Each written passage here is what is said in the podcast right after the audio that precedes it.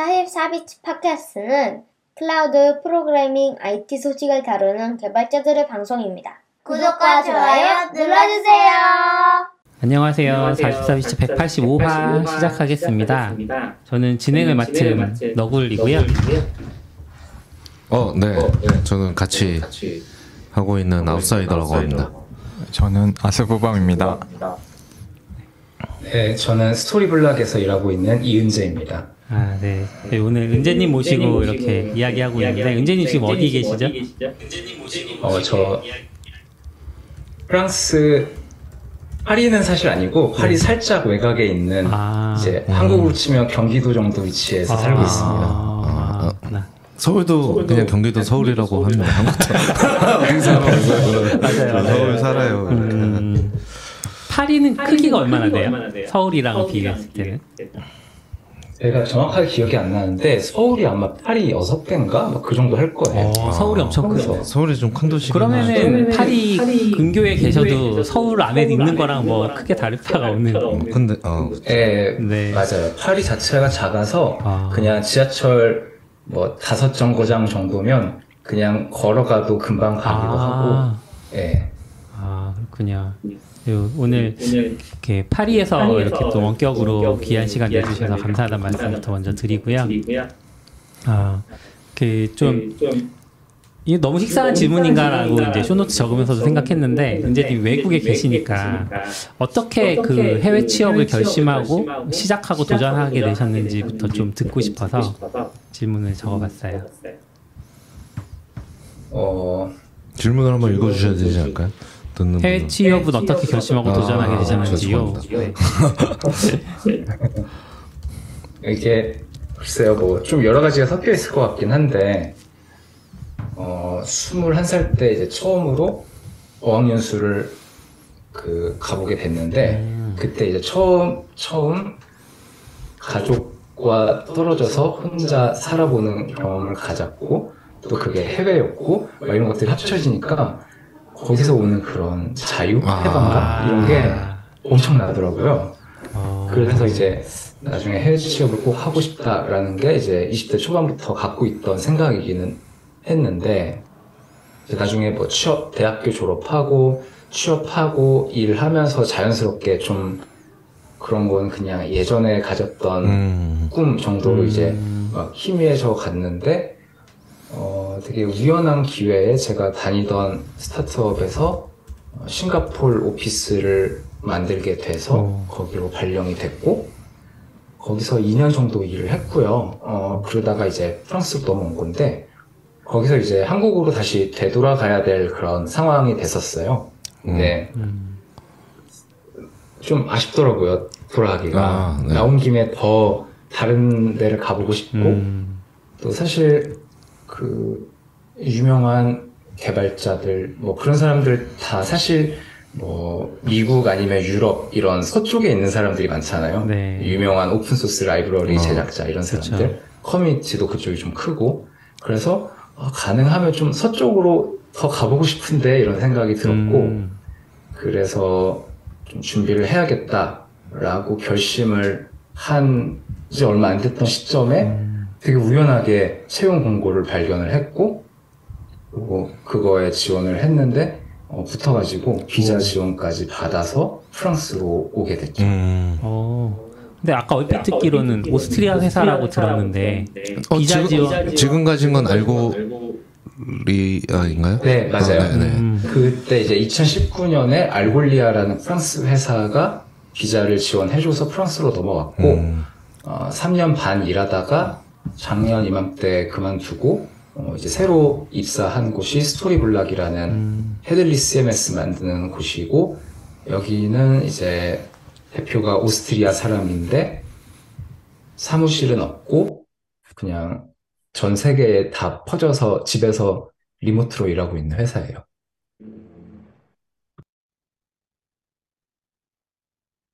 그럼 처음에 파리로 가실 때 어, 회사도 새로운 곳이지만 그삶 자체가 전에 파리에 대해서 얼마나 좀 관심이 있으셨는지 모르지만 완전히 새로운 그거잖아요. 네, 동네도 네.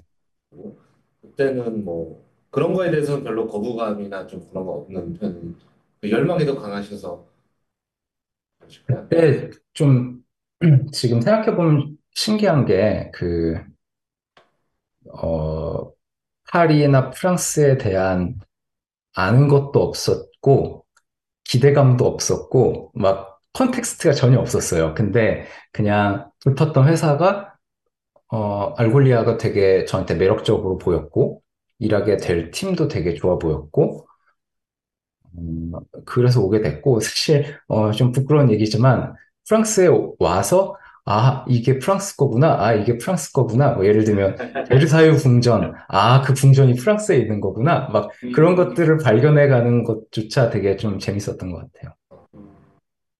그래서 저도 Algolia가 프랑스 회사인지 처음 안 거 같아요. 이렇게 직접 막 제가 써보진 않았는데 보통 이렇게 사이드 프로젝트 할 때는 뭐 Algolia 쓸까? 음. 막 약간 이런 식으로 많이 했던 것 같아요. 약간 또 정적 사이트 만들고 했을 때 검색 어떡하지? 뭐 이런 고민하면 약간 Algolia 해서 그냥 음. 이름 정도랑 서비스만 알고 있었는데 프랑스에서 그 2018년도에 제가 Vue.js 공부를 할 때 그 오픈 소스 그 프로젝트들의 문서 사이트 있잖아요.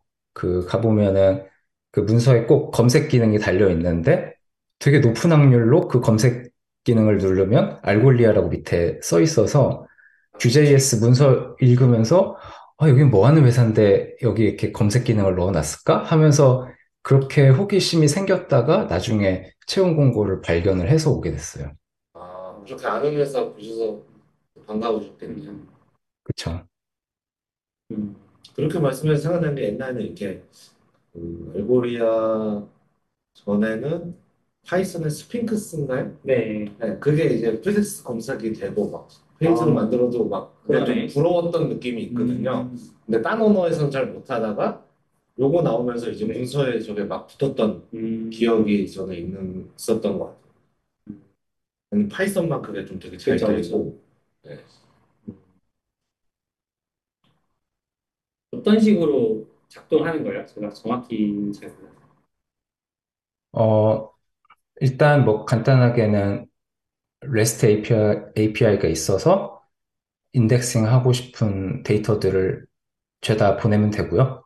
어, 한꺼번에 배치로 보내도 되고, 뭔가 데이터에 CRUD가 있을 때마다 그 델타만 보내도 되고, 그렇게 하면은 알아서 인덱싱이 잘 되고, 또 REST API가 있어서 그냥 키워드랑 이런저런 옵션을 넣으면 응답이 내려오고, 근데 이제 제가 일했었던 팀은 instant search라고 어, UI 라이브러리 만드는 팀이었는데 그 검색을 할 때 조건들이 꽤 복잡할 수 있잖아요. 그러니까 이 필터는 추가하고 저 필터는 exclude 하고 검색어 키워드는 이건데 페이지는 3페이지 막 이런 식으로 옵션들이 계속 불어나다 보면은 유저들이 그거 관리하기가 되게 힘든데 이걸 아예 그냥 UI component 라이브러리로 만들어서 검색창 component 그냥 넣고 옆에 필터 component 넣고 pagination component 넣고 그냥 넣기만 하면은 유저가 interaction 하면은 저절로 파라미터가 build돼서 request 날리고 받아온 response로 뭐 product list 같은 게 저절로 렌더링이 어, 잘 되고 이런 것들을 굉장히 노력 적 게 만들 수 있는 그런 걸 하는 팀이어서 되게 매력적이라고 생각했었어요. 아, 그런 쪽 하러 가신 거군요. 그냥 SDK만 제공하는 게 아니라 UI까지 그냥 아예 component로 네, 그러면- 그렇죠.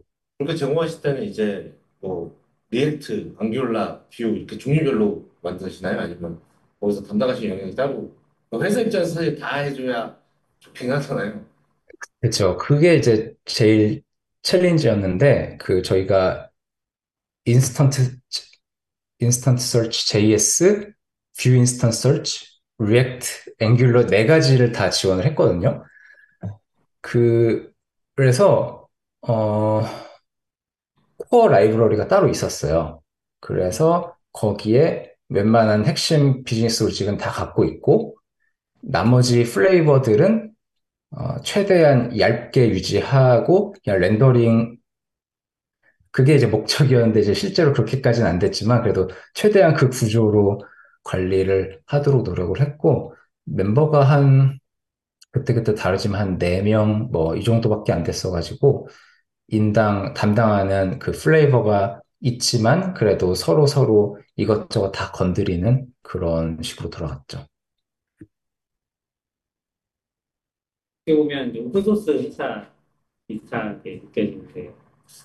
흑소스 아닌가요? 소스는 공개되어 있지 않나요? 프론트엔드 그 라이브러리들은 공개가 돼 있죠. 백엔드는 SQL 아니지만.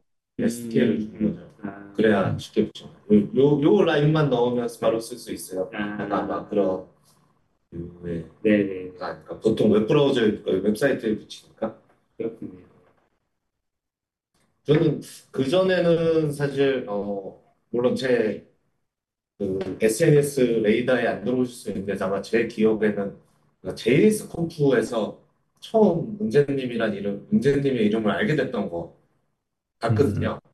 네. JS 컴프 2020년인가 할 때, 어? 알고리아의 한국인이네? 이러면서 음. 뭔가 트위터에서도 자주 follow를 해서 그렇겠지만 자주 뵙고 하셨는데 원래 그 전에도 그런 커뮤니티 활동 좀 하시던나요? 아니면 파리를 가시면서 약간 새로 시작하신 원래는 전혀 안 했었고요. 그 프랑스로 넘어가기 전에 싱가포르에 있던 당시에 어 그러니까 사실 트위터 자체를 막 대학교 다닐 때 조금 해보고 안 하고 지낸 지 되게 오래됐었는데 어느 순간 보니까 그 외국 유명한 개발자들이 다 트위터에서 자기들끼리 놀고 있더라고요. 그러면서 맨날 뭐 뭘 배포를 했고 뭐 그게 왜 이렇게 했니 막 자기들끼리 투닥투닥거리는 그 모든 게 다 트위터에 있는 걸 보고서 아, 나 해외 취업을 제대로 하려면 좀 저 무리에 끼지는 못할지언정 저들이 하는 얘기들을 좀 따라가면 좋겠다 싶어서 이제 트위터를 영어 계정으로 만들어서 좀 시작을 했었고 프랑스 넘어와서 지내다가 어, 계속 영어 계정이긴 했는데 아주 가끔씩 한국어로 트윗을 했었는데 되게 재밌어 해주시는 분들이 어, 생기기 시작해서 이거 제 프랑스 쪽 친구들한테 한국어 트윗으로 타임라인을 그 오염시키고 싶지 않다는 생각이 들어서 이제 그때 이제 한국어 계정 따로 만들고 어, 그렇게 됐던 것 같아요. 음. 그래서 고민되는 부분이죠. 음. 여기 팔로워가 좀 생기는데 아 여기다 한국말로 계속 하기도 그렇고 그뭐 싱가포르 중간에 거치셨다고 얘기도 했고 지금은 파리에 계시고 어 물론 이제 그 안에서 실제로 같이 협업을 했던 동료들은 뭐 한국 분이 대부분이었다고 아까 얘기하셨지만 그래도 그 국가에 있으면서 느끼는 개발 문화라는 것들이 좀 있었을 것 같아서 혹시 각 국가 도시별로 느껴지는 그런 독특한 점 이런 것들이 있을까요? 음, 사실 싱가포르에 대해서는 제가 딱히 느꼈던 개발 문화 같은 걸 모르겠어요. 왜냐면 같이 네. 일했던 동료가 다 한국 개발자들이고, 그래갖고 그러기는 했고, 파리 같은 경우는, 어, 근데 제가 프랑스 회사를 겪어본 게 딱 알골리아 하나인데, 사람들 얘기를 들어보면 알골리아는, 어, 전형적인 프랑스 회사라기보다 좀 인터내셔널한 문화를 가지고 있는 프랑스 회사다라는 얘기를 많이 하더라고요. 어, 그래서 저는 굉장히 좋았어요. 진짜 그 문화가 너무 여러 가지 면에서 막 감동스러울 정도로 막 그런 것들이 되게 많이 있었어가지고 되게 오랫동안 더 오래 일할 수 있었으면 좋았을 텐데 어쨌든 그래도 꽤 즐거운 시간을 보냈던 것 같아요.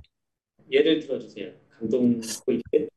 네, 뭐 일단 개발 문화 전에 일단 그냥 회사 분위기 같은 걸 얘기를 해보면 어, 되게 인상적이었던 거는 이제 보너스 정책 같은 것도 좀 재밌었는데 그 분기마다 세일즈 목표치가 있고 그걸 달성하면 분기마다 보너스가 나오는데 그걸 달성 못하면 보너스가 안 나오는 게 아니고 뭐 80% 달성하면 80%만큼 보너스가 나오고 뭐 그런 식인 거예요.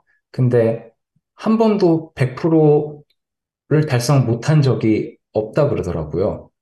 그러니까 애초에 그 보너스를 주기 위한 세일즈 목표치 자체가 좀 현실적으로 잡았던 거다라는 생각이 들었고, 음, 그래서 이제 분기마다 들어오는 보너스가 되게 기분이 좋았는데, 나중에 이제 직원들이 이거 그냥 보너스를 주지 말고 이럴 거면 기본급을 이거 포함시켜 달라라고 요청을 하기 시작했어요. 그러니까 그게 사실 장기적으로는 직원들한테 더 좋은 거잖아요. 어디 이직을 한다던가.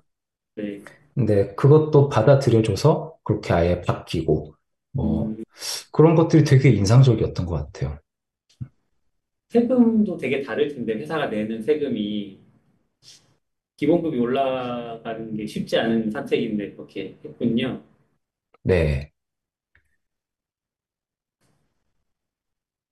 뭐 그러면 지금 frontend 개발 좀 이제 하시면서 뭐 개발 문화적으로도 계속 그 한국의 개발 문화도 어느 정도 이제 눈으로 보고 계신 거잖아요. 트위터에서 한국 개발자들이 어떻게 일하는지 그리고 현재 어, 나는 이렇게 일하고 있는데 이런 것들에서 혹시 뭐 차이 이런 거는 다른 것 같다라는 느끼시는 부분이 있을까요?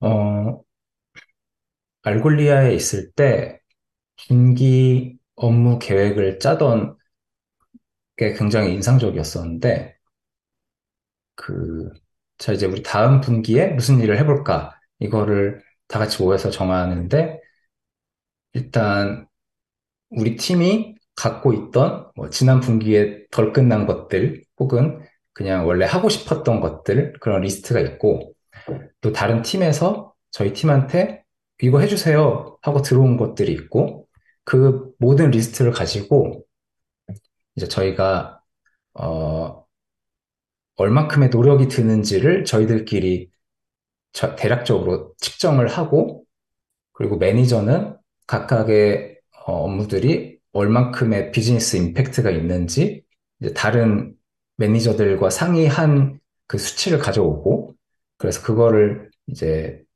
X, Y축을 해갖고 다 이렇게 던져놔요. X는 노력, Y는 임팩트 해갖고 던져놓고 어, 그 다음에 다음 분기가 뭐 휴일 공휴일 빼고 working day가 며칠인데 그 중에서 우리가 매일매일 daily stand-up을 얼만큼 하고 정기적으로 있는 회의 같은 거를 업무 시간에서 다 제외를 해요. 그리고 어 너는 다음 분기에 휴가 얼마나 갈 거야? 아, 2주? 오케이. 그러면 그런 걸 다 빼요. 그러면 실질적으로 코딩할 수 있는 시간만 딱 남긴 다음에 그러면 우리가 지금 던져놓은 이것들 중에서 얼만큼을 이 시간 동안 할 수 있을까를 보기 시작하는 거예요. 그러니까 제가 한국에서 겪었던 뭐 많진 않지만 몇몇 회사들에서의 분위기는 아, 이건 진짜 중요하니까 다음 분기에는 좀 힘을 내보자 라는 식으로 흘러가기 마련인데 여기서는 야, 우리 이렇게나 많은데 이 중에서 그러면 뭘 포기해야 되지? 로 흐름이 바뀌어갖고 논의를 하게 되니까 이거는 반드시 해야 되고 아, 이거는 아무래도 이번 분기에는 못할 것 같은데?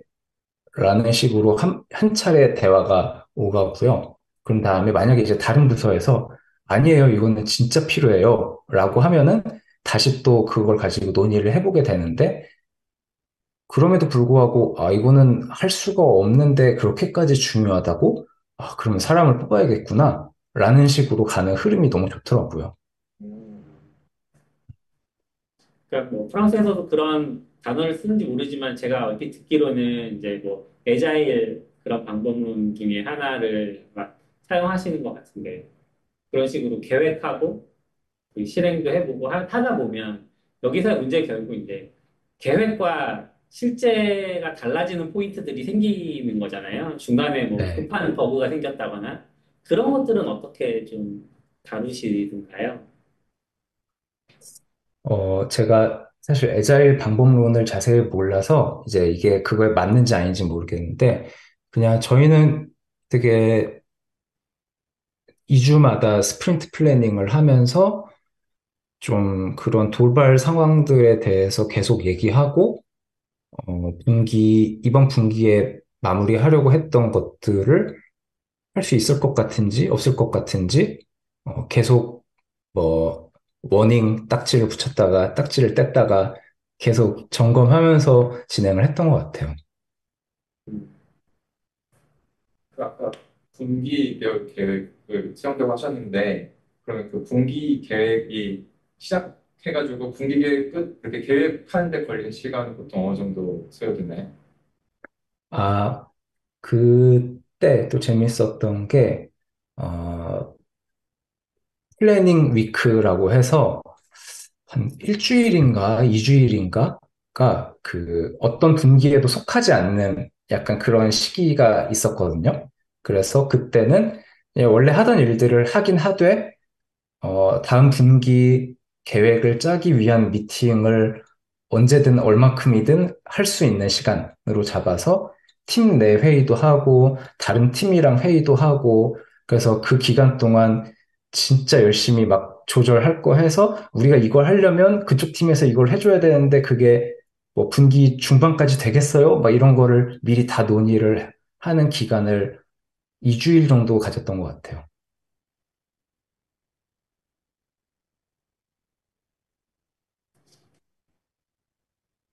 프랑스는 어, 저 프랑스를 거의 몰라서 도시로 얘기되는 파리도 IT 업체들이 많이 있는 편인가요? 그러니까 국가마다 사실 유럽은 분위기가 확 다른 것 같아가지고요.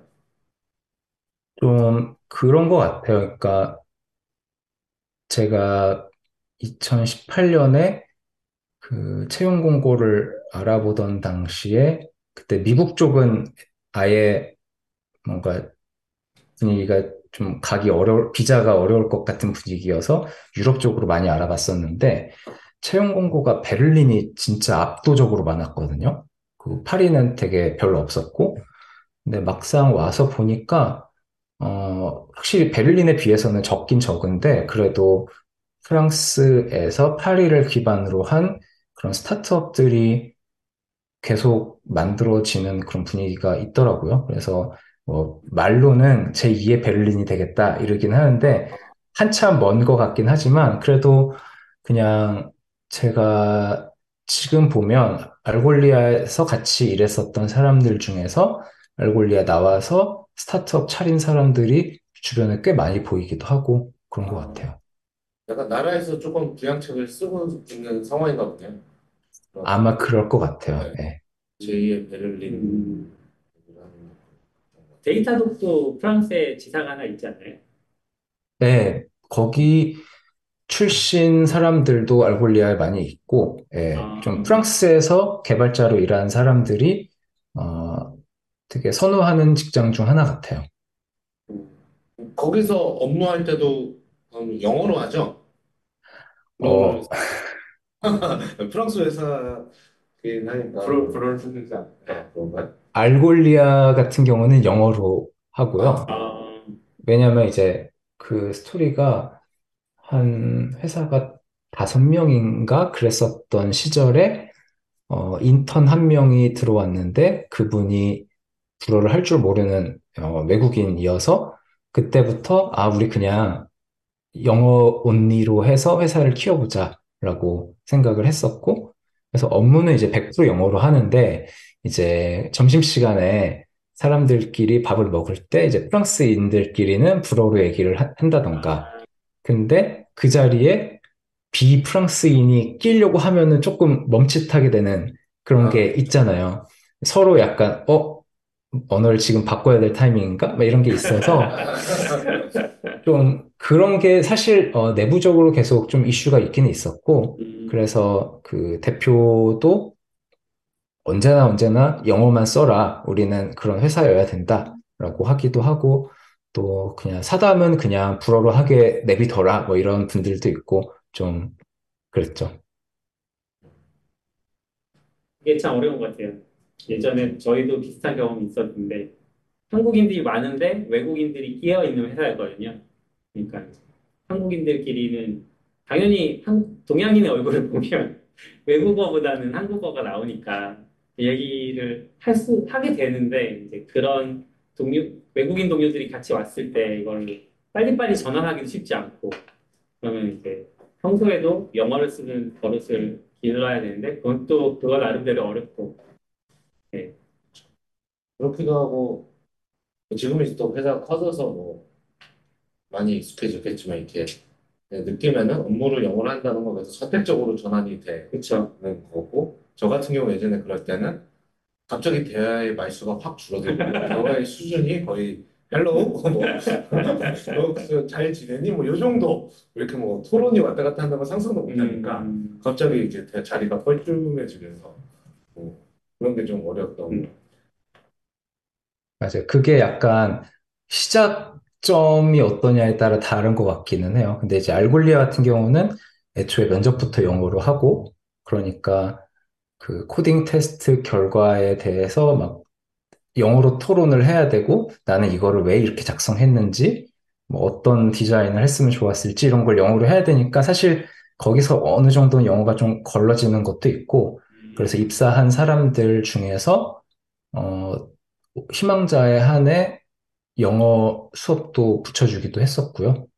그래서 저는 초반에 영어 수업을 좀 듣다가 와, 아니다. 나는 불어 수업이 더 시급하다 싶어서 이제 불어 수업을 받기 시작하고 네, 그랬죠. 어, 아 불어도 배우시고 불어는 왜 생활을 위해서 배우시는 건가요? 네, 어, 회사는 아니고 그냥 생활 때문에. 아, 그 약간 생활 얘기 여쭤보면 프랑스는 요즘 뭐 재택근무로 다 해도 괜찮은 분위기인가요? 아니면 요즘은 좀 출근을 그래도 좀 권장하시는 분위기인가요? 어, 일단 코비드가 시작되면서 그 재택으로 일할 수 있는 직종들은 다 재택을 할 거를 되게 강력하게 어, 위에서 푸시를 했고 그래서 저도 2020년부터는 계속 집에서 일을 하고 있고요. 어, 어, 그리고 코비드가 어느 정도 진정되고 나서도 회사가 다 돌아와라가 아니고 그래서 너는 돌아올 건지 아니면 남아 있을 집에서 일을 할 건지 결정해라 해서 이제 옵션을 풀 리모트 아니면 부분 리모트 아니면 오피스 이렇게 세 가지 중에 선택을 할 수 있게 하고 그럼 그게 이제 계약서에 들어가요. 왜냐면은 그거에 따라서 이제 회사가 지원해주는 복지의 형태가 좀 달라지니까. 아, 그래서 뭐 교통비 그 지원 뭐 이런 거가 뭐 집에서만 일하는 사람은 또 형태가 네. 달라지고 집에서 일하니까 그러면 인터넷 비용을 지원해주겠다. 뭐 이런 식으로 좀 바뀌는 거죠. 음, 해외는 저렇게 저런 업무 근무 형태뿐만 아니라 약간 일하는 부분 롤 같은 거 바뀔 때도 계약서를 거의 다 많이 쓰는 것 같더라고요. 우리나라는 그냥 사실 연봉 올릴 때 아니면 계약서를 그렇죠. 처음 들어갈 때 아니면 안 쓰는데 숫자 빼고 안 바뀌잖아요. 왜냐면 그 계약서. 계약서에 당신은 뭐 여기서 무슨 일을 한다 이런 것도 적혀 있으니까 음, 그 일이 확정되거나 이러면 또 계약서 이렇게 모든 회사 그런지는 음. 잘 모르겠는데 저런 것도 좀 신기한 것 같아요. 저희는 그냥 그런 거 없이 그냥 그렇죠. 재택해 들어와 이렇게 편하게. 약간 이런 어 반말로 하진 않지만 아, 네. 어? 아, 아닙니다. 들으면서 너무 그냥 합리적이라는 생각이. 아, 그렇죠, 그렇죠. 누가 들어와 뭐 이런 거. 아니, 아니. 박재님 회사의 아, 환경이. 그냥 뭔가 너무 너무 합리적이다. 음. 너무 리즈너블하다 생각이 들어요.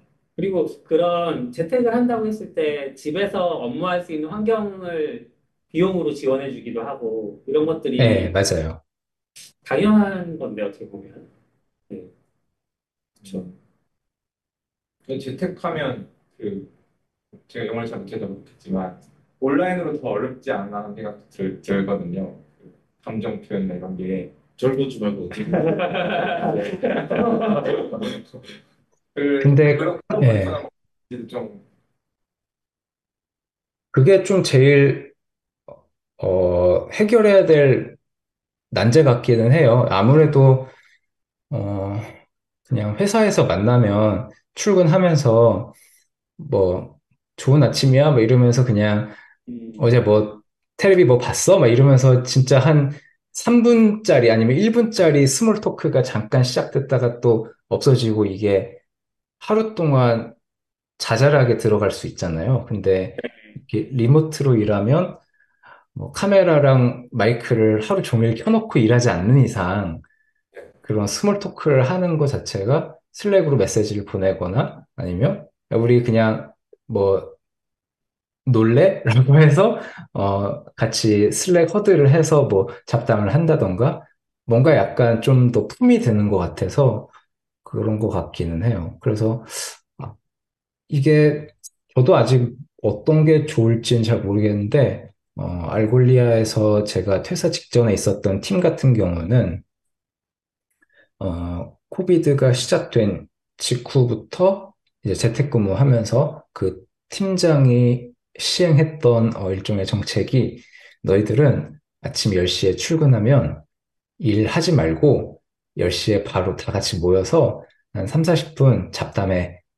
그렇게 해서 다들 진짜 모여서 막 그들이 보는 프랑스 예능 얘기하고 뭐 영화 어디 그- 뭐가 개봉을 했는데 어쩌고저쩌고 그런 얘기를 진짜 한 3, 40분 얘기하다가 진짜 마지막에 한 3분 정도 막 번갯불에 콩고 먹듯이 나 오늘 이거 할 거야. 어, 그래, 넌 그거에 어, 빠이 하고 이제 일하러 가는. 그러니까 아. 그런 것도 좀 재밌었던 것 같아요. 지금 얘기 들어보면 그 알골리아에 대한 애정이 되게 많이 느껴지거든요, 은재님이. 네, 근데 그죠. 약간 그런 환경을 벗어나기로 결정하시는 것도 좀 쉽지 않았을 것 같아요. 음, 음. 그리고 이제 이게 한국에서 이직하는 거랑 또 해외에서 비자를 지원해주는 회사와 연을 끊는 거랑은 또 다른 느낌일 것 같은데 그런 과정들은 어떻게 겪으셨는지. 네, 그때가 이제 어 진짜 좀 힘들었던 기간인 것 같기는 해요.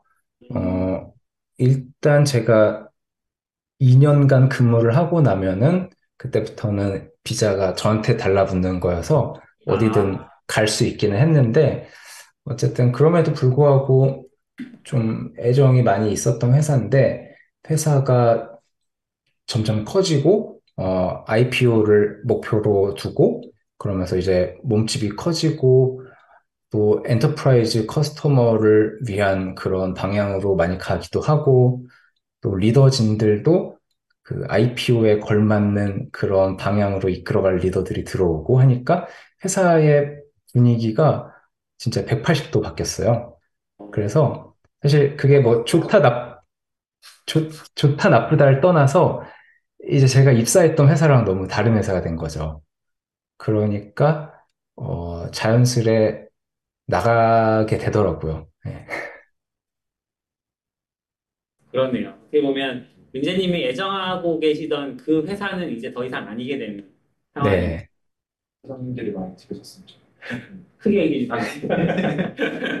그렇게 하면 저도 뭐 그런 딱 그런 시기에 회사를 다녀본 적은 없는데 멀리서 보면 그 IPO 준비 시기가 제일 재미없는 시기가 돼버리는 것 같아요. 숫자 만들고 뭐 이렇게 음. 딱그 고기에 막 모든 초점이 그쵸. 있어서 뭐 일도 막 벌려야 될 일도 안 벌리고 음. 막 이렇게 하면 정말 재미없어지는 것 같더라고요. 그래서 네, 그죠.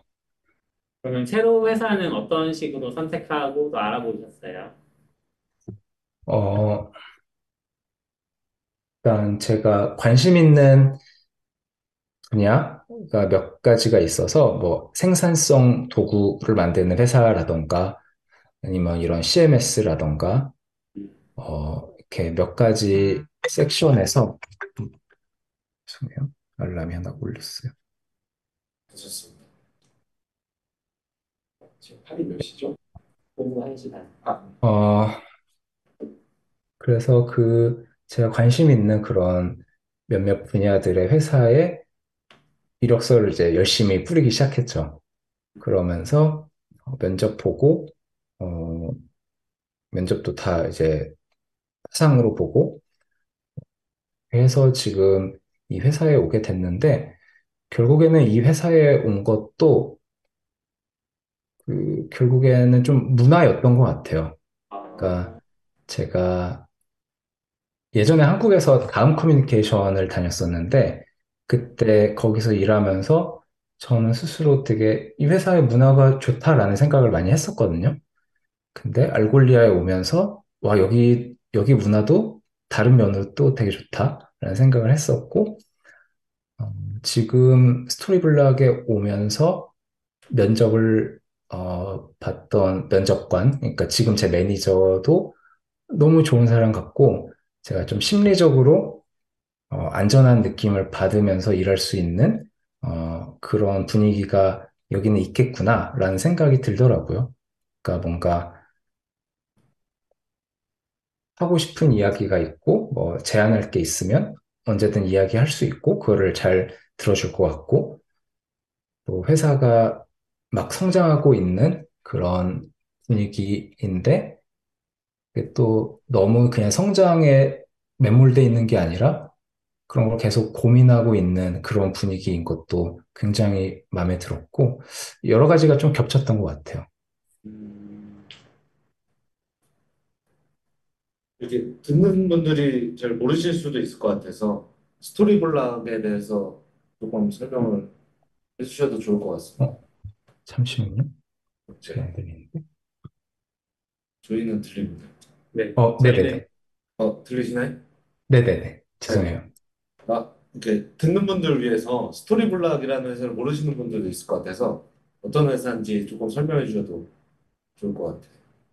네, 어, 일단 Storyblok은 headless CMS를 만드는 회사인데, 이제 전통적인 CMS가 WordPress 같은 게 있잖아요. 그래서 WordPress의 admin 페이지에 들어가서 뭐 글을 쓰고, 뭐 레이아웃 배치하고, 이러면 결과물이 HTML 형태로 나오는 그런 전통적인 CMS가 있다면, headless CMS는 결과물이 그냥 JSON 형태의 데이터로 나오고, 그걸 가지고 rendering 하는 건 frontend에서 알아서 하라. 약간 이런 식이어서, 어, user들이 뭐 React를 쓰든 Vue.js를 쓰든 그거는 알아서 하는 거고 우리는 데이터만 내려주고 그 데이터를 만들기 위한 좋은 editing 어, 환경을 제공을 해줄게. 이런 게 이제 headless CMS인데, 어, 사실 꽤 붐비는 어, 경쟁이 좀 치열한 분야 같기는 해요. 그래서 되게 많은 플레이어들이 있고, 또 다들 잘하고, 어, 각자 강점도 좀 다르고, 그런 것 같고, 어, 그 회사에서 제가 하고 있는 일은 그 main product를 만드는 팀은 아니고, 이제 그런 CMS를 쓰다 보면은, 뭐 에디터가, rich text editor가 있고, 뭐, 이미지 drag and drop해서 업로드하는 기능이 있고, 이렇게 기능들이 많이 있는데, user들이 원하는 기능을 다 만들어줄 수는 없잖아요. 그러니까 뭐 어떤 user는 어, 지도를 보면서 그걸 뭐 drag drop해서 어떤 area를 잡은 거를 포함시키고 싶어요. 뭐 이런 게 있을 수도 있고 그걸 저희가 다 만들 수는 없으니까 어, plugin 시스템을 갖고 있거든요. 어, 그래서 직접 만들어 쓰세요 하는 그런 plugin 시스템이 있는데 그게 이제 이 서비스 초창기에 만들어졌던 아주 뭐라 그래야 될까? 초기 버전으로 있었던 그 plugin 시스템을 좀 더 다른 사용자들이 사용하기 쉽게끔 DX를 향상시키는 그런 일을 하고 있어요. 그럼 그 플래그인 시스템이란 게 뭐 API나 뭐 그쪽보다 이게 UI하고도 좀 연결이 돼 있나 보네요, 구성 자체가. 네. 그렇죠. 네, 아무래도 그 플러그인 시스템이라고는 하지만 사실상 그냥 그 에디터 쪽과 이 plugin 사이에 어, messaging 하고 있는 거를 쉽게 하게끔 wrapping해주는 라이브러리 플러스 뭐 그거를 만들기 쉽게 뭐 starter 어, template을 제공을 해주는 이제 그런 류들이 되죠.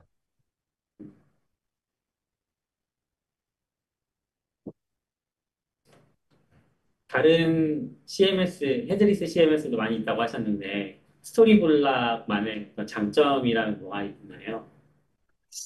어, 제가 알기로는 어, Storyblok이 다른 서비스들에 비해서 좀 live preview에 많이 중점을 두고 있어요. 그래서 음, 다른 CMS를 제가 그냥 개인적으로 썼을 때는 그 tutorial을 다 따라하면 어, 그런 admin 페이지가 있고 응답을 받아온 걸 가지고 제가 웹사이트를 만들고 그 flow가 끝이라면 약간 Storyblok은 처음부터 어, 너의 웹사이트를 이렇게 이렇게 설정해서 Storyblok 내에서 live preview가 되도록 하는 게 시작점이에요. 그래서 Storyblok에서 무언가를 수정하면 바로 preview로 제 웹사이트에서 텍스트가 바뀌는 그런 거를 눈으로 보면서 작업을 할 수 있도록 약간 다른 CMS는 이렇게 이렇게 하고서 preview를 하고 싶으면 이런 기능을 넣으세요.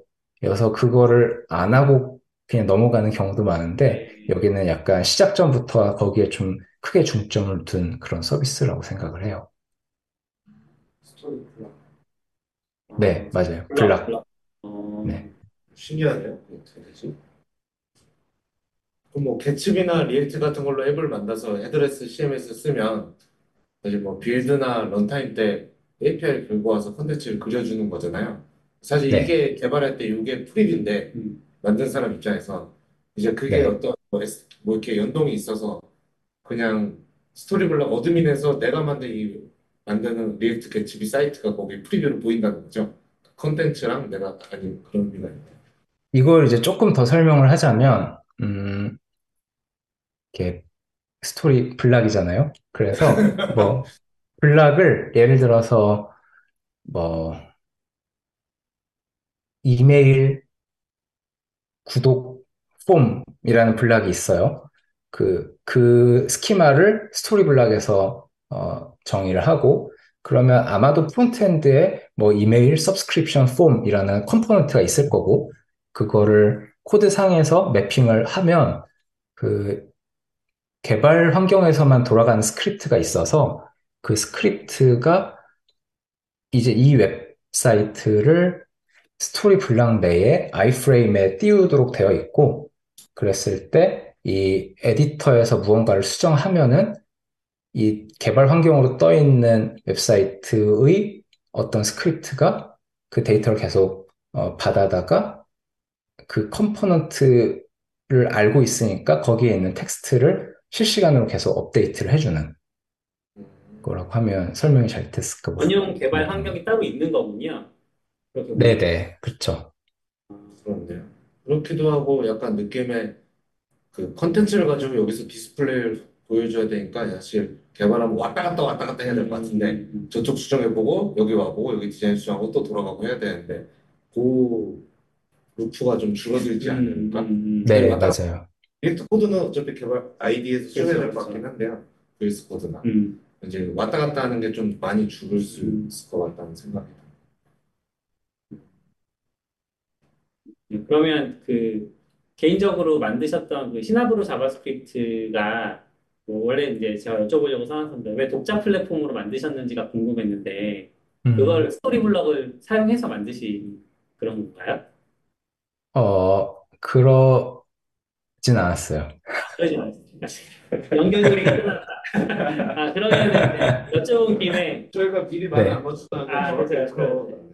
네, 여쭤본 김에 그 보통 이제 뭐 개인 강좌 사이트를 만들어도 이미 존재하는 수많은 플랫폼들이 있고 또 뭐 하다못해서 그런 말씀하신 headless CMS를 사용해서라도 보통 쉽게 build를 하는 편인데 시나브로 자바스크립트 이제 강좌를 만드신 걸 보면 독자 플랫폼인 것 같더라고요. 그래서 어, 왜 그렇게 독자 플랫폼을 하셨을까가 되게 좀 궁금했어요.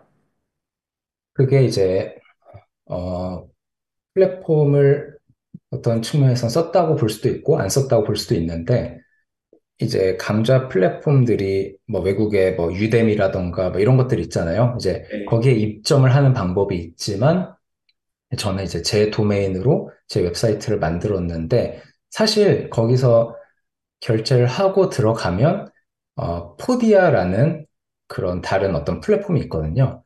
이제 그 플랫폼은 컨텐츠를 어, 호스팅 해주고, 어, 결제 같은 걸 담당해주는 플랫폼인데, 그게 어, 어떤 Udemy 같은 것처럼 강좌의 marketplace 역할을 해주지는 않아요.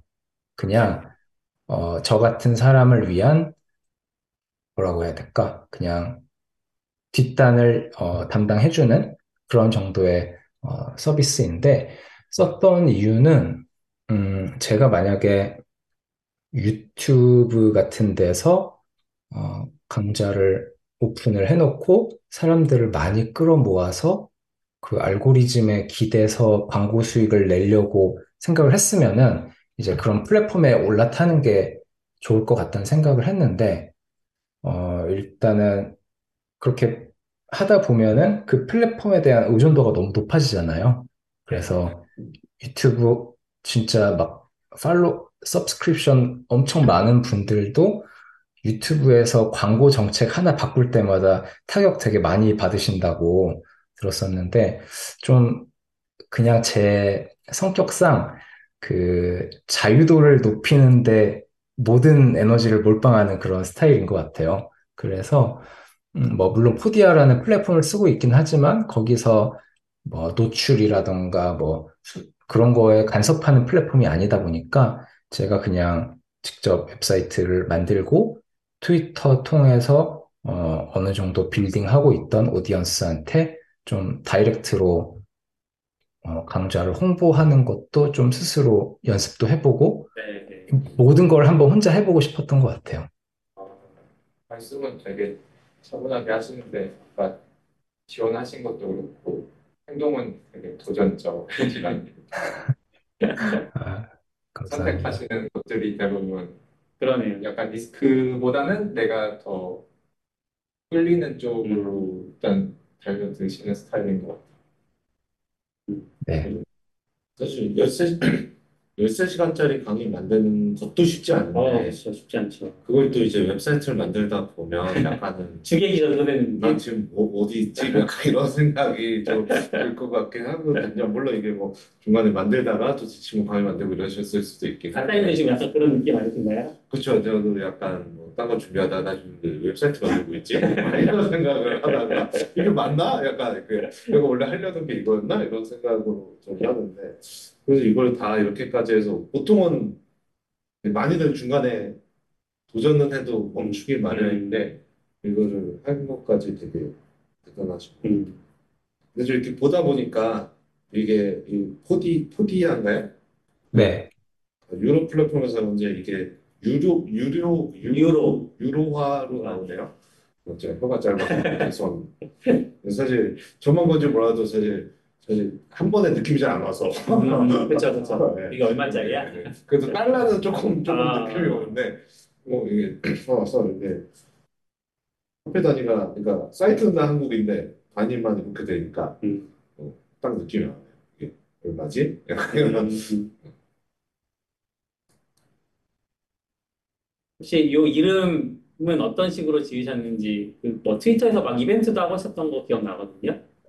네, 맞아요. 사실 강좌 이름을 어, 이름 짓는 게 항상 어렵잖아요. 코딩할 때도 그렇고. 네. 그래서 이름을 짓고 싶은데 이제 그때 이제 제가 생각했던 강좌의 컨셉 자체가 좀 차근차근 어, 자바스크립트 생태계에 꽤 깊이 있는 내용들을 하나하나 천천히 좀 정복해 나가는 그런 강좌를 만들고 싶었는데 적당한 이름을 어, 생각을 못했고 일단 제가 혼자 생각했었던 건 차근차근 자바스크립트 뭐 이런 거였는데 좋은 거 없을까 해서 이제 이름 어, 공모 이벤트를 했었고 어, 그 중에 이제 막 React 몰래 배우는 자바스크립트 막 이런 것도 댓글이 올라오고 어, 되게 재밌는 게 많았었는데 시나브로 자바스크립트가 의미도 그렇고 뭐 어감도 음. 그렇고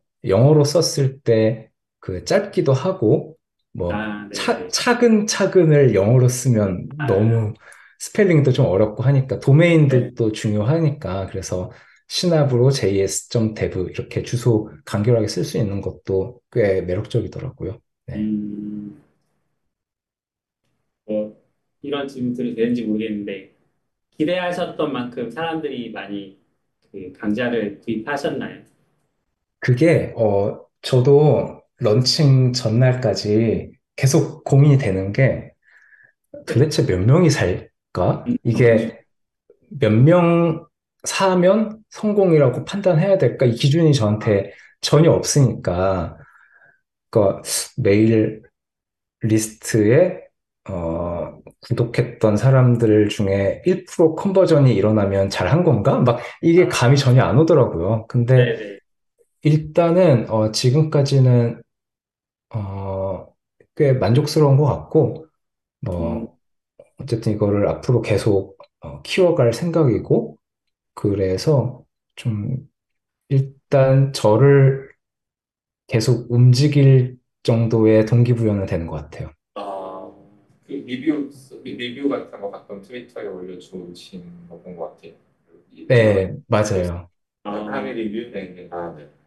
계속 키워가신다는 거는 뭐 다른 강의를 더 올리실 거나 아니면 뭐 그 커뮤니티를 좀 확장시킨다거나 네, 그게 어, 저도 고민을 좀 많이 해봤는데 최근에 이제 어떤 다른 어, 강좌 만드는 분의 강의를 보고서 어, 들었던 생각인데 음, 일단 시나브로 자바스크립트 이렇게 다 만들었고 그거를 판매를 했고 사실 이 구매자들한테 어, 제가 줄 수 있는 것과 제 책임은 다 한 거긴 하잖아요. 어, 그러니까 오케이 하고 이제 다른 주제의 강좌로 넘어갈 수도 있을 것 같은데 어, 그거보다 그냥 어, 여기에 계속 추가 콘텐츠를 만드는 거를 어, 해봐야겠다라는 생각을 하게 되었는데 이제 그분의 설명을 들으니까 어, 되게 공감이 갔던 게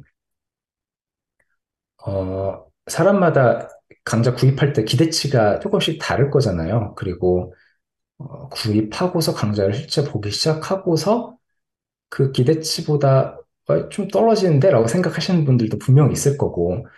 근데 만약에 제가 진짜 양질의 컨텐츠를 계속 준다면 그들이 어, 나 돈 이거밖에 안 냈는데 왜 자꾸 주세요? 하면서 그, 어, 어, 너무 이거 나 과분한데? 하는 마음이 들면 자연스럽게 좀 주변에도 알리고, 아, 자꾸 저분이 뭘 줘? 하면서 그런 자연스러운 입소문 같은 방향으로 가보는 거가 좋겠다는 생각이 들더라고요. 그러니까 사실 제가 이거를 풀타임 직장이 있는 상태에서 사이드로 하고 있는 건데, 시나브로 자바스크립트를 런칭하는 과정에서 강좌만 만들었던 게 아니라, 그걸 위해서 나름의 마케팅도 했던 거고, 막 웹사이트도 만들고, 그런 부가적인 노력들이 되게 많은데, 새로운 강좌를 런칭을 하려면 또 그거를 한 세트 또 해야 되는 건데, 네.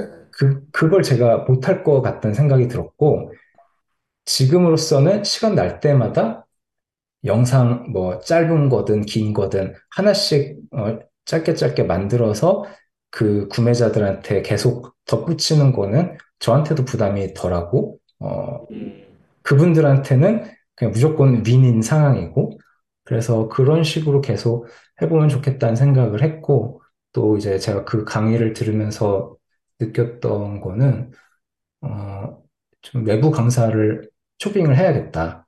그래서 강좌 수익의 일부를, 어, 재투자를 해서, 어, 비용을 제대로 드리고, 강사를 섭외해서 구매자 전용 웨비나를 수행을 하는 거죠.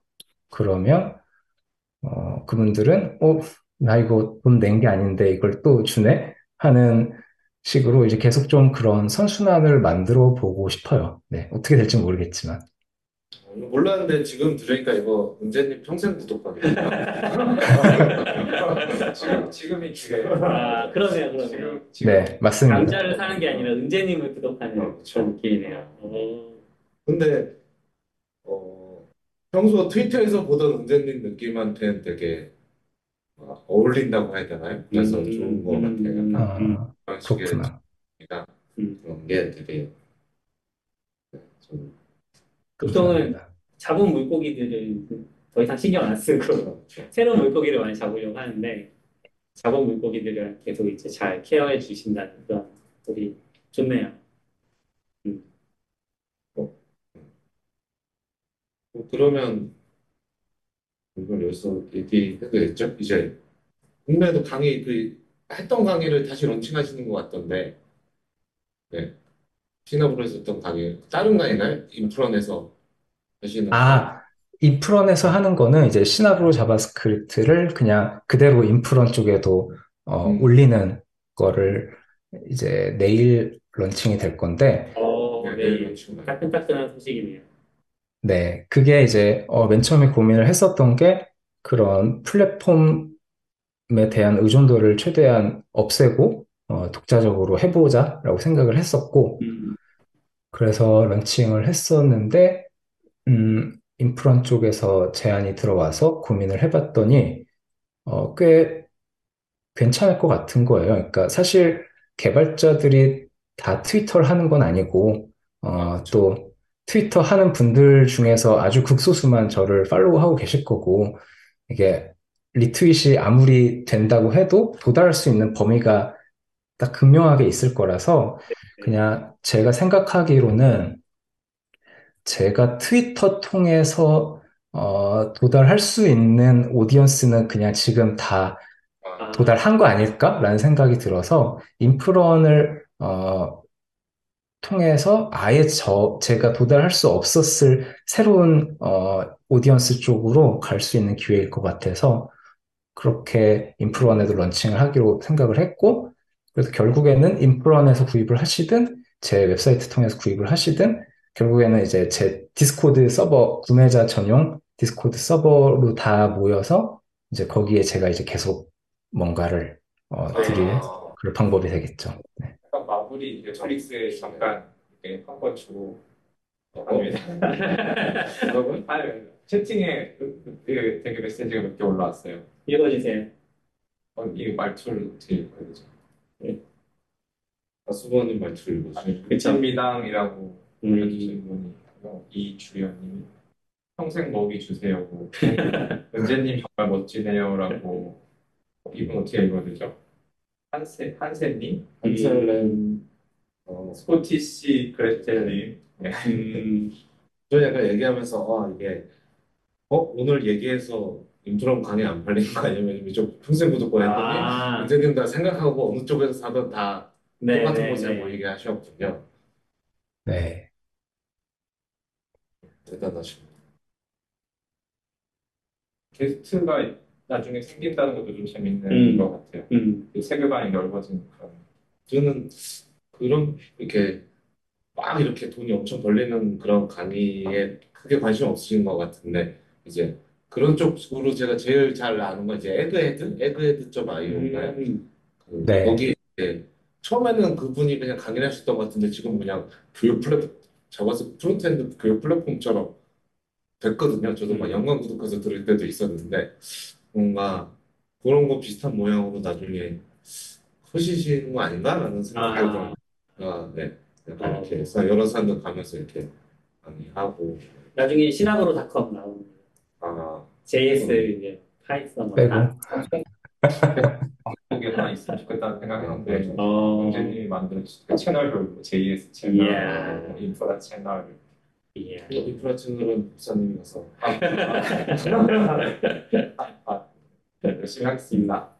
그 어떤 그 아까도 얘기하셨는데 사이드 잡인데 그런 시간을 낸다거나 환경을 구성해 놓으시고 이제 딱 앉으면 바로 막 강의를 찍을 수 있고 만들 수 있고 이런 환경들이 있으신가요? 아니면 본인만의 뭐 TV랄까 그런 게 있으신가요? 어, 일단 제가 혼자 사는 게 아니고 어, 기혼이어서 음. 어, 제 아내하고도 같이 그런 좀 협의가 돼야 되잖아요. 제가 어. 퇴근 후 시간을 다 이렇게 어, 투자를 해버리고 이럴 수는 없으니까. 그래서 오히려 그게 저한테 도움이 많이 됐던 것 같아요. 그래서 어, side project에 쓸 수 있는 시간은 요만큼으로 하자라는 걸 같이 어, 협의를 하고 어, 그 시간만큼은 집중해서 쓰고 나머지 시간은 같이 보내고 뭐 그러다 보니까 side project에 좀 헛된 짓을 안 하게 되는 어, 진짜 이거는 꼭 해야겠다 싶은 그런 필터가 생기는 것 같았고 그러다 보니까 어, 강좌 그런 커리큘럼 같은 것도 그때그때 생각나는 것들 메모했다가 이제 작업할 시간이 되면은 바로 이제 컴퓨터 앞으로 달려가서 어, 느 정도는 좀 세팅돼 있는 걸 가지고 어, 바로 녹화를 해보고 좀 그런 식으로 계속 어, 이터레이션을 했던 것 같아요. 제가 궁금했던 게 완, 완벽한 자율에 노출되어 있잖아요. 그 기혼 생활 외에는 회사, 회사도 풀 재택이고 프레젠트 왜 자유주의죠? 아, 아니 그, 그, 그 집중하는 게 아무래도 이제 자율적으로 집중도를 만들어야 되니까 음. 그 어, 큰일 났거든요.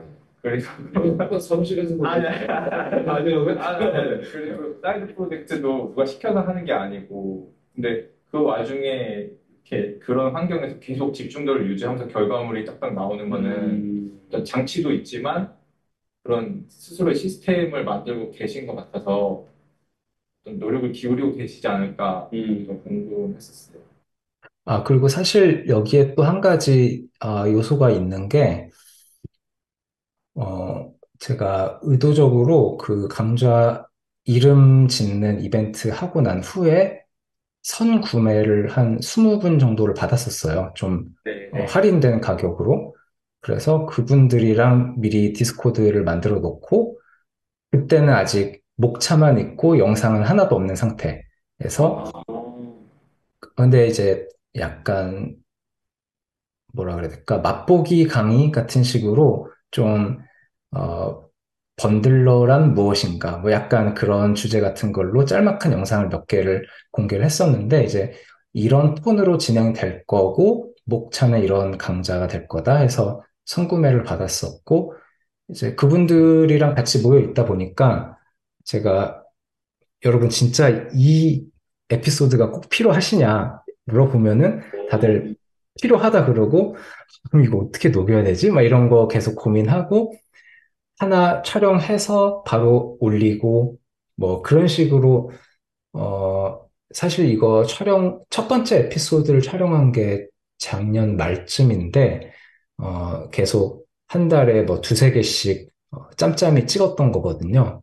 근데 이렇게 선구매한 분들과의 조그만한 커뮤니티가 있으니까 이게 지속을 할 수가 있더라고요. 이게 없었으면은, 아, 이거 언제 끝날지 모르는 거, 이거 어디까지 해야 되나 했을 텐데, 그런 면에서도 좀 도움을 많이 받았던 것 같아요. 그렇지 맞습니다. 네. 빠르게 성장하려면 이제 빠른 피드백이 되게 중요하다고 하는데 그런 환경을 만들어 놓으셨던 거군요. 네, 그쵸. 한번 해보시면. 아,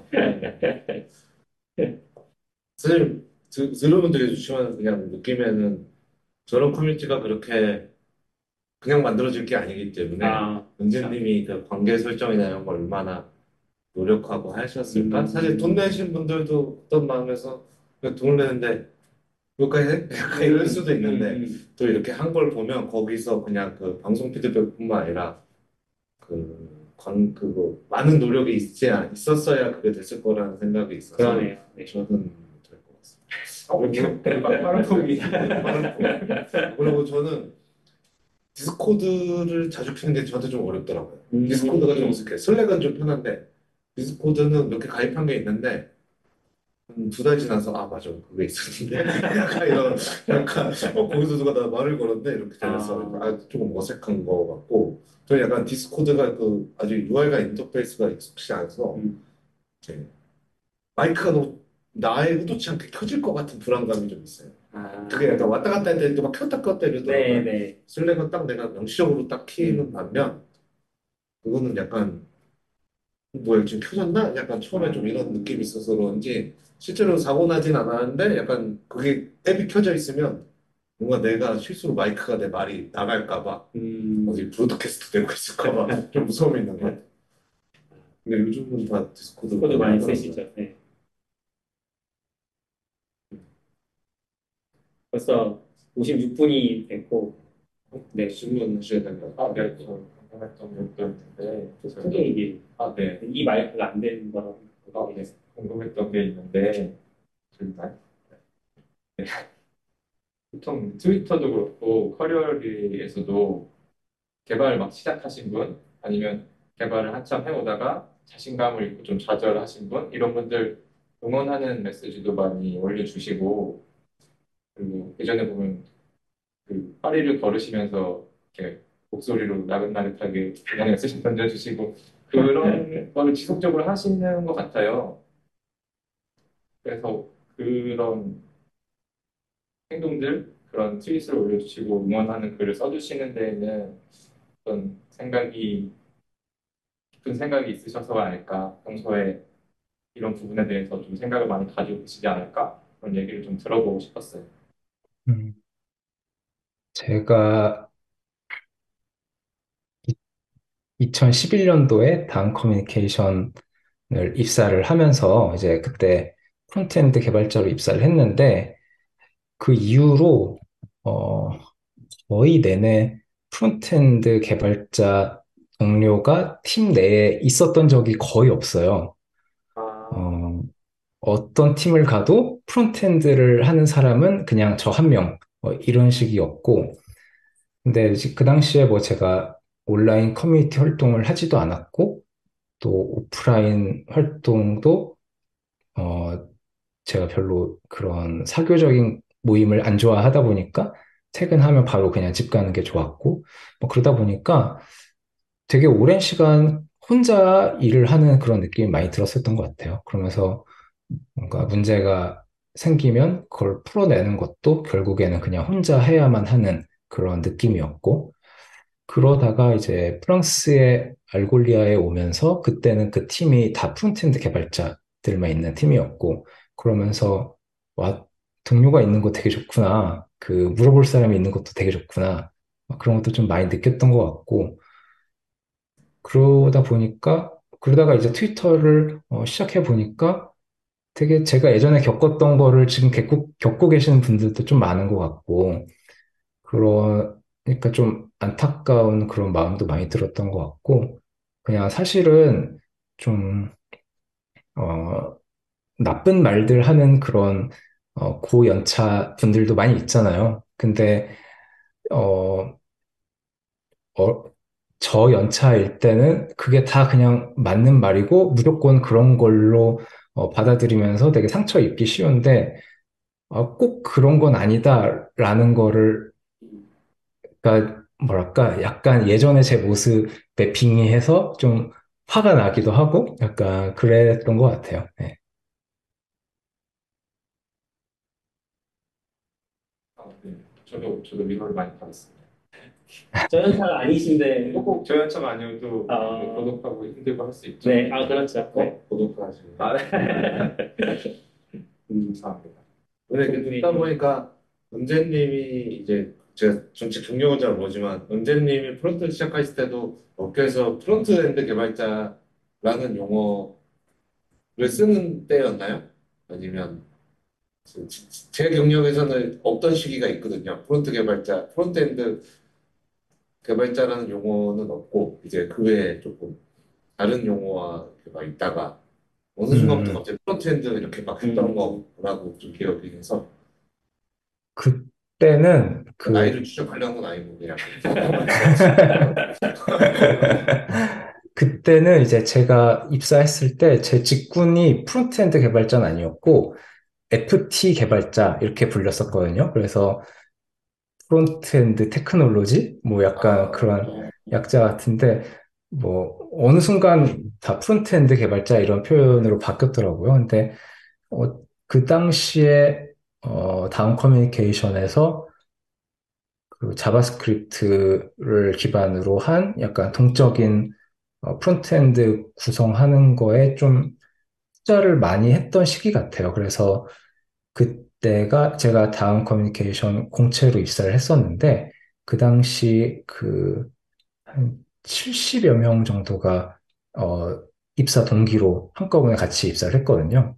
그게 제가 듣기로는 그 회사 역사상 가장 많이 한꺼번에 뽑았던 유일한 시기, 그 이후에는 이제 좀 많이 줄긴 했지만, 그래서 그때 이제 frontend 개발을 다른 어, 입사 동기들하고 같이 많이 배우면서 일을 시작을 했죠. 음, 생각해보면 예전에는 다음 지도, 웹 지도도. 대단했고, 예. 이메일도 네, frontend 엄청 많이. 음, 제가 아시는 frontend 개발자분들도 정말 많이 투자했던 것 같아요. 음. 카카오 요즘 카카오 시대니까 좀 잊고 잊고 살고 있었는데 그렇죠. mashup, mashup 뭐 이런 단어가 핫하잖아요. CFL mashup 할 때 저도 그 해커톤 같은 거 엄청 다녔죠. 아, 그래서 가면 밥 사주고 주말 내내 코딩하다가 음.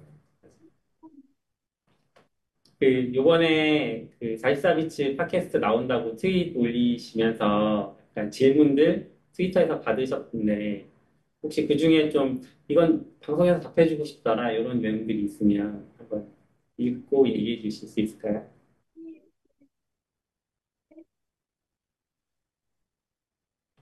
그 오전 9시에 업무 메일을 보내면 안 되는지 뭐 이런 질문도 하나 봤는데요. 아, 그 프랑스에 그런 법인가 뭔가 있다고 들었어요. 그러니까 저녁 6시 이후에 업무 메일을 보내면 안 된다? 뭐 그런 거를 얼핏 들은 것 같긴 하는데 뭐 그건 사실 모르겠지만 뭐 안 보면 그만이긴 해갖고 어, 다음날 출근해서 보면 그만이긴 해갖고 여기서 일하면서 야근 야근에 대해서 그냥 잠깐 얘기를 하면은 야근을 제가 딱 이틀 정도 해본 것 같아요. 프랑스에 2019년에 온 이후로.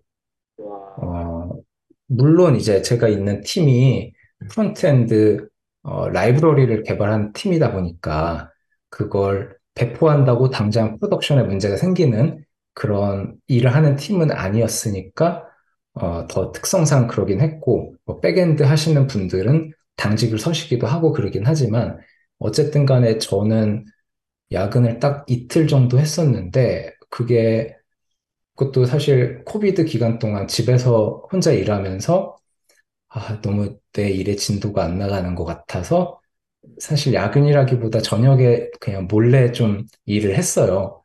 진도를 더 빼고 싶어서.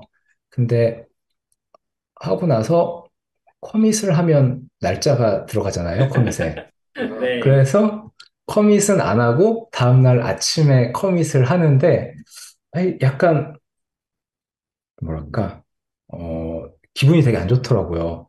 그러니까 이 프랑스 사람들이 이런 어, work life balance를 만들려고 투쟁해 온 결과가 이건데 내가 지금 물을 흐리고 있는 건가? 라는 그런 생각이 들어서 어, 내가 시간 내에 못 해내면 못 해낼 일이었으니까 그런 거고 또 내가 받는 연봉도 그냥 내가 지금 할 줄 아는 실력에 대한 연봉인 거니까 이걸 내가 너무 과하게 해내려고 노력하는 게 오히려 다른 맘 편하게 퇴근한 동료들한테 피해를 끼치겠다라는 생각이 좀 들었었던 것 같아요. 그렇다는 거는 기본적으로 어, 모든 직원, 그러니까 모든 사람에 대한 신뢰가 좀 바탕에 있어야 된다고 생각하거든요. 저렇게 되려면 이 사람은 회사의 업무 시간 동안 내 눈에 보이든 안 보이든 최선을 다해서 일을 하고 있어. 라는 전제가 아니면 이제 빡빡해지죠. 그런, 어, 저건 신뢰랑은 좀 다르지 않나요? 그런가요? 우리 신뢰가 없어서 야근을 많이 시키는 분위기인 건 아니에요. 우리 약간 많이 시켜요? 어? 아니, 그러니까 약간 대한민국 전체적으로 아, 그냥 네, 그래요. 네. 음, 우리 우리가 누굴 얘기하는 아, 아니요, 아니요. 속장 다 네. 여러분 그래서 야근이 그러니까 어, 유럽보다는 좀 그래도 많은 것 같은데 그러니까 은재님 저 얘기하시니까 저도 전에 한 몇 년, 한 4, 3, 4, 4, 5년 전에 저희 팀에 프랑스 개발자가 있었는데 프랑스에서 왔었어요. 저희 회사 입사 와서 이제 완전 프랑스 프랑스인이죠. 음. 네, 왔었는데 사실 거기서 되게 널널했거든요. 거의 뭐 공짜 월급 받는 느낌으로 다니는데 연말에 좀 런칭 때문에 바쁜 시기가 있어요. 한 2주 정도? 그것도 사실 제가 해오던 업무에 비해서 그렇게 빡세지 않고 한 10시? 11시까지 음. 어차피 근데 출근 자체가 뭐 11시 뭐 이렇게 출근하니까 네. 이렇게 하고 있었는데 DM이 왔어요. 너 요즘 너무 무리한다. 그러다 큰일 난다. 아, 그러면서 뭐 미국에 있는 그분이 매니저였어요? 아니요, 그냥 동료인데, 동료인데. 어, 너 요즘 너무 과로하는 것 같은데? 너 괜찮아? 너 지금 이렇게 일해도 돼? 약간 이런. 어, 나는, 아. 나는, 나? 약간, 왜? 이런 느낌? 내가 뭐 이렇게 2시, 3시 막 이런 느낌도 아. 아니고. 음, 무- 뭐지? 근데 이제 그, 그 친구한테는 근데 그 친구가 또 일을 뭐 열심히 안 하거나 그런 음, 사람도 아니었거든요. 근데 확실히 이렇게 딱 들으니까 그 생각이 갑자기 났어요. 이게 어? 그냥 오버타임 하는 것 자체가 뭔가 왜지? 약간 이렇게 받아들였던 것 같은 느낌. 좀 공감이 가는 게, 그러니까 업무 시간 동안 열심히 일을 한다라는 전제에 기반한 건 아닌 것 같아요. 그냥, 어, 사실 사람들이 점심 먹고서 일을 하다가 잠깐 뭐 잡담하러 몇몇 3, 3, 5 모여서 커피 마시면서 뭐 한 30분에서 뭐 길게는 막 1시간 잡담을 하다가 자리로 돌아가기도 하고 어떻게 보면은 어, 일도 이렇게 널널하게 하나? 라는 그런 느낌이 좀 들어요. 근데 어, 그들은 그게 당연한 거라고 모두가 거기에 합의를 한 거죠. 회사에서 일은 출근해서 퇴근할 때까지 쉴 새 없이 달리는 게 아니라 중간에 이렇게 밥도 느긋하게 먹고 또 일하다가 잠깐 피곤할 때 커피 마시면서 좀 잡담도 하고 뭐 그러다가 일하는 게 맞고 그럼에도 불구하고 커버할 수 없는 분량의 업무라면은 그건 애초에 플래닝이 잘못된 거거나 아니면 인력을 더 뽑아야 되는 약간 그렇게 합의가 돼서 가능한 것 같기는 해요. 사회적인 합의가 있다. 네, 그렇죠. planning 했을 때는 회고할 때 보면 그렇게 아까 제가 들었을 때는 되게 합리적이라고 생각 들었는데 결과도 어, 그에 상응하는 뭐라고 되죠? 진도 뭐라고 되죠? 완수율? 성과? 성과? 음. 그러니까 예상한 대로 결과가 잘 나오는지도 조금 궁금하긴 해요. 그렇게 일해본 적은 없는 것 같아서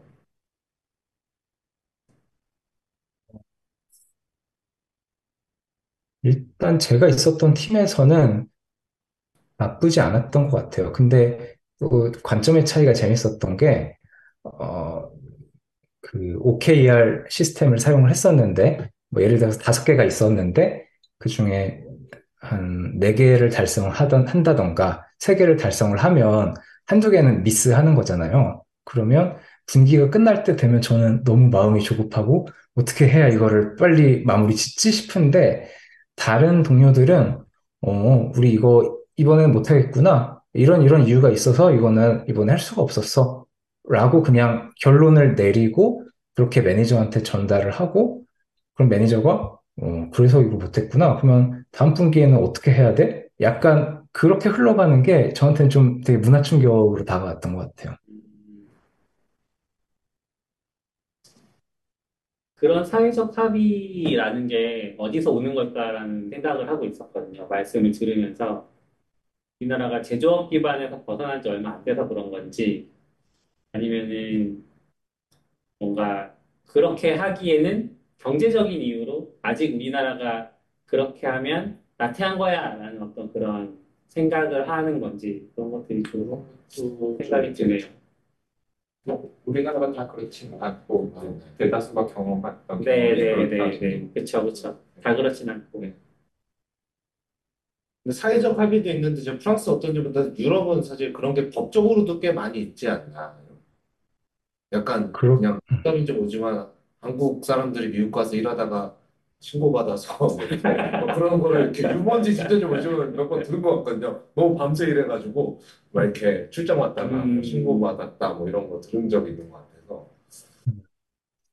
저도 실제로 사실 뭐 길게 살아보진 않았고 또 불어를 못하는 외국인으로서 여기 살아가는 입장에서 이제 한- 한정된 어, 그런 경험을 갖고 있는데 일단 시위도 많이 하고 파업도 많이 하고 어, 좀 그런 거에 대해서 목소리 내는 게 꽤 강력한 것 같기는 해요.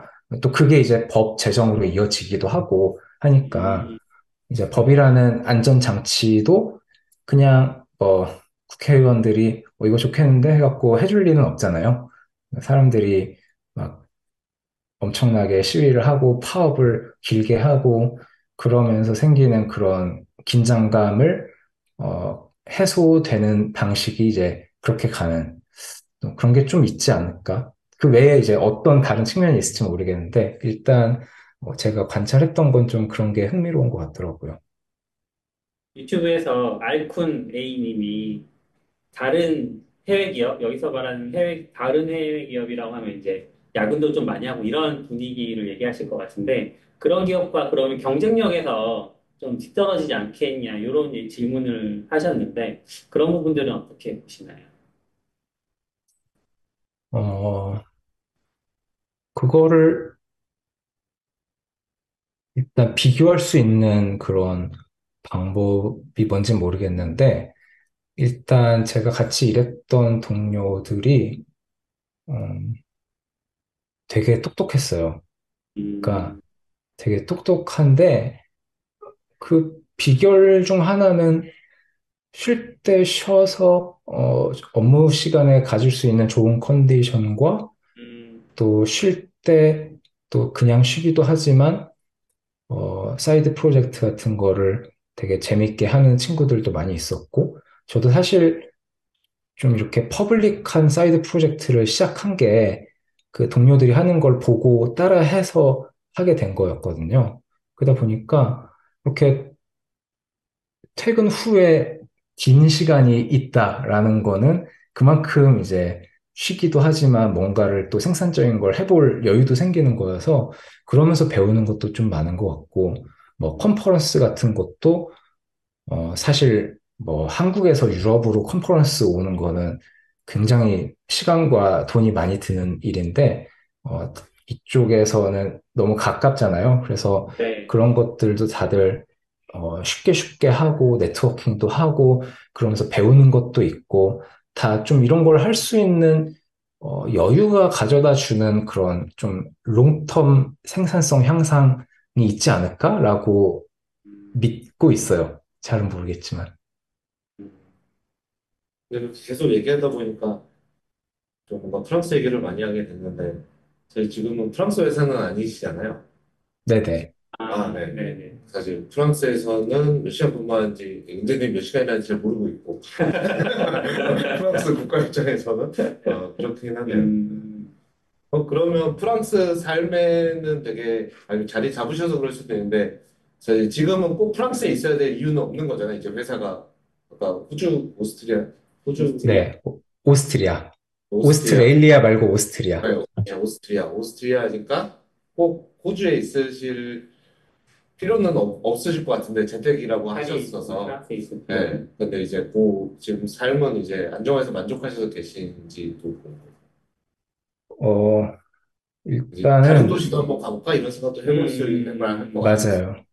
맞아요. 원래 프랑스 왔을 때, 어, 제가 제 아내랑 같이 얘기했던 게, 프랑스 다음 나라는 어디가 될까? 어, 여행, 여행을 열심히 다녀보자라고 하고, 1년 후에 코비드가 터져서 아, 여행은 이제 못 다니게 되긴 했는데, 일단 프랑스에서 지금, 어, 꽤 오래 있었기 때문에, 이쪽에서, 어, 자리를 아예 잡아버리는 걸 생각을 하고 있는데, 이유는 뭐 프랑스가 너무 좋아서 이런 건 아니고요. 그냥, 어, 프랑스가 저희 저희가 갖고 있는 그냥 개인적인 기준에 뭐 치안이라던가 삶의 질이라던가 뭐 경제 상황이라던가 이런 게 다 약간 평타 이상 치는 것 같아요. 그러니까 여행을 다니다 보면은 아, 이 도시는 이런 면에서는 조금 아쉽다. 뭐, 아, 이 도시는 음식이 너무 맛있는데, 아, 좀 길거리 치안이 불안하다. 막 약간, 다 약간 트레이드 오프가 있는데, 어, 프랑스는 그런 면에서는 다 평타 이상을 하는 것 같았고, 또 기왕 여기서 세금 내면서 오래 살았으니까, 그냥 여기에 자리를 잡으면, 그 다음부터는 사실, 어, 유럽 연합의 시민이 된다면 어디서든 살 수 있는 자격이 생기는 거긴 하니까, 어, 일단 말뚝을 여기에 박아보자. 지금은 그냥 비자를 연장하면서 살고 있고요. 네. 아, 유럽은 영주권 같은 게 EU로 나오나 하고 아니 어, 그, 따로 프랑스, 네. 프랑스가 안타깝게도 영주권이 없어요. 아, 그, 그래서 시민권밖에 없어요. 그래서 한국 여권을 포기하는 거를 생각을 하고 있고, 어, 그러게 되면 이제 프랑스 시민이 된다면 유럽 어디서든 비자 상관없이 거주와 일을 할 수가 있게 되죠. 아, 어, 그러면 만약에 프랑스 아닌 국가들이 영주권 있는 국가들은 영주권을 소유한 상태에서는 똑같이 EU 어디든 갈 수 있는 건가요?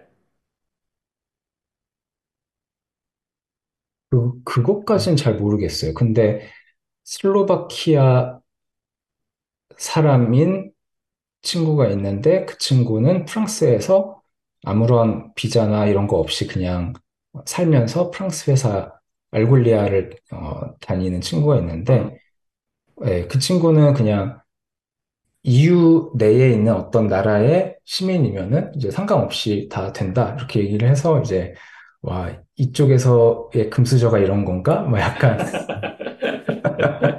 EU 시민권, 예, 그쵸. 아, 시민권 지저가 또 있군요. 네. 어, 오늘 길게 또 멀리서 이야기 오래 해주셔서 감사한데, 혹시 어, 오늘 나가면서 요 얘기는 꼭 하고 싶었는데, 아직 못했다, 이런 게 있으실까요? 면접 줍니다. 어, 진짜요? 딱 그 얘기 네. 준비했는데. 네, 네. 어, 글쎄요. 그냥 제가 해외 산 지 그렇게 엄청 길진 않은데, 뭐, 그래서 그런지, 어, 만족스러운 점도 좀 많이 있고, 그런 것 같아요. 근데 사람마다 뭐 해외를 나온다 그러면은 나오고 싶은 이유도 다를 거고, 목적도 다를 거고, 그렇기는 한데, 도전해보고 싶으신 분들이, 어, 최대한 많이 도전해 보시면 좋겠다는 생각이 들어요. 그러니까 저는 사실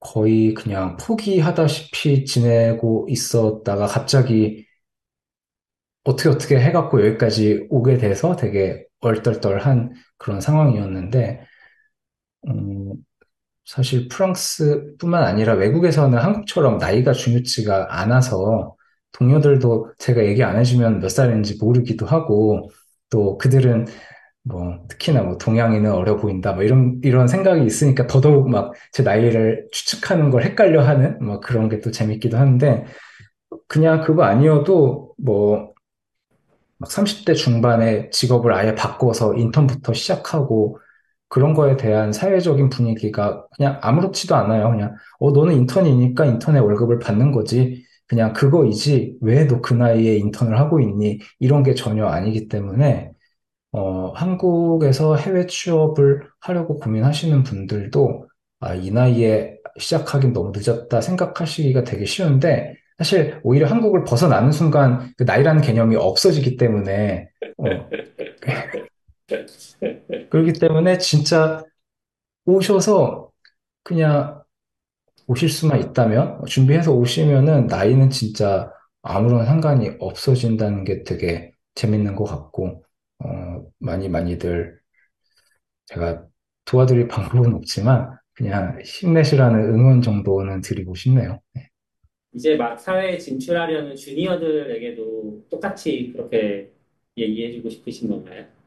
어, 네. 특히 주니어이신 분들은 그러니까 개발 실력을 엄청나게 키운 후에 막 시니어 때 해외 취업 이렇게 생각을 해보실 수도 있지만 어, 또 꼭 그렇지는 않은 것 같아서 사실 개발 실력보다 영어 실력이 제일 중요한 것 같아서 주니어이신 분들은 개발 공부하는 만큼 영어 공부를 그러니까 개발 그만큼 많이 하라는 게 아니라 개발 공부를 좀 줄이고 영어 공부를 그만큼 더 많이 하셔서 좀 커뮤니티 그뭐 Next.js, 뭐 Vue.js, React 이런 Discord 같은 것도 많이 있고 뭐 그러다 보니까 그런 데서 활동 조금 조금 해보시면서 영어 익숙해지시고 연습하시고 그러다 보면은 또 외국 회사들도 어 뭐 주니어까지는 아니어도 뭐 mid level 정도의 직원을 비자 줘서 데려오고 싶어 하는 그런 경우들이 또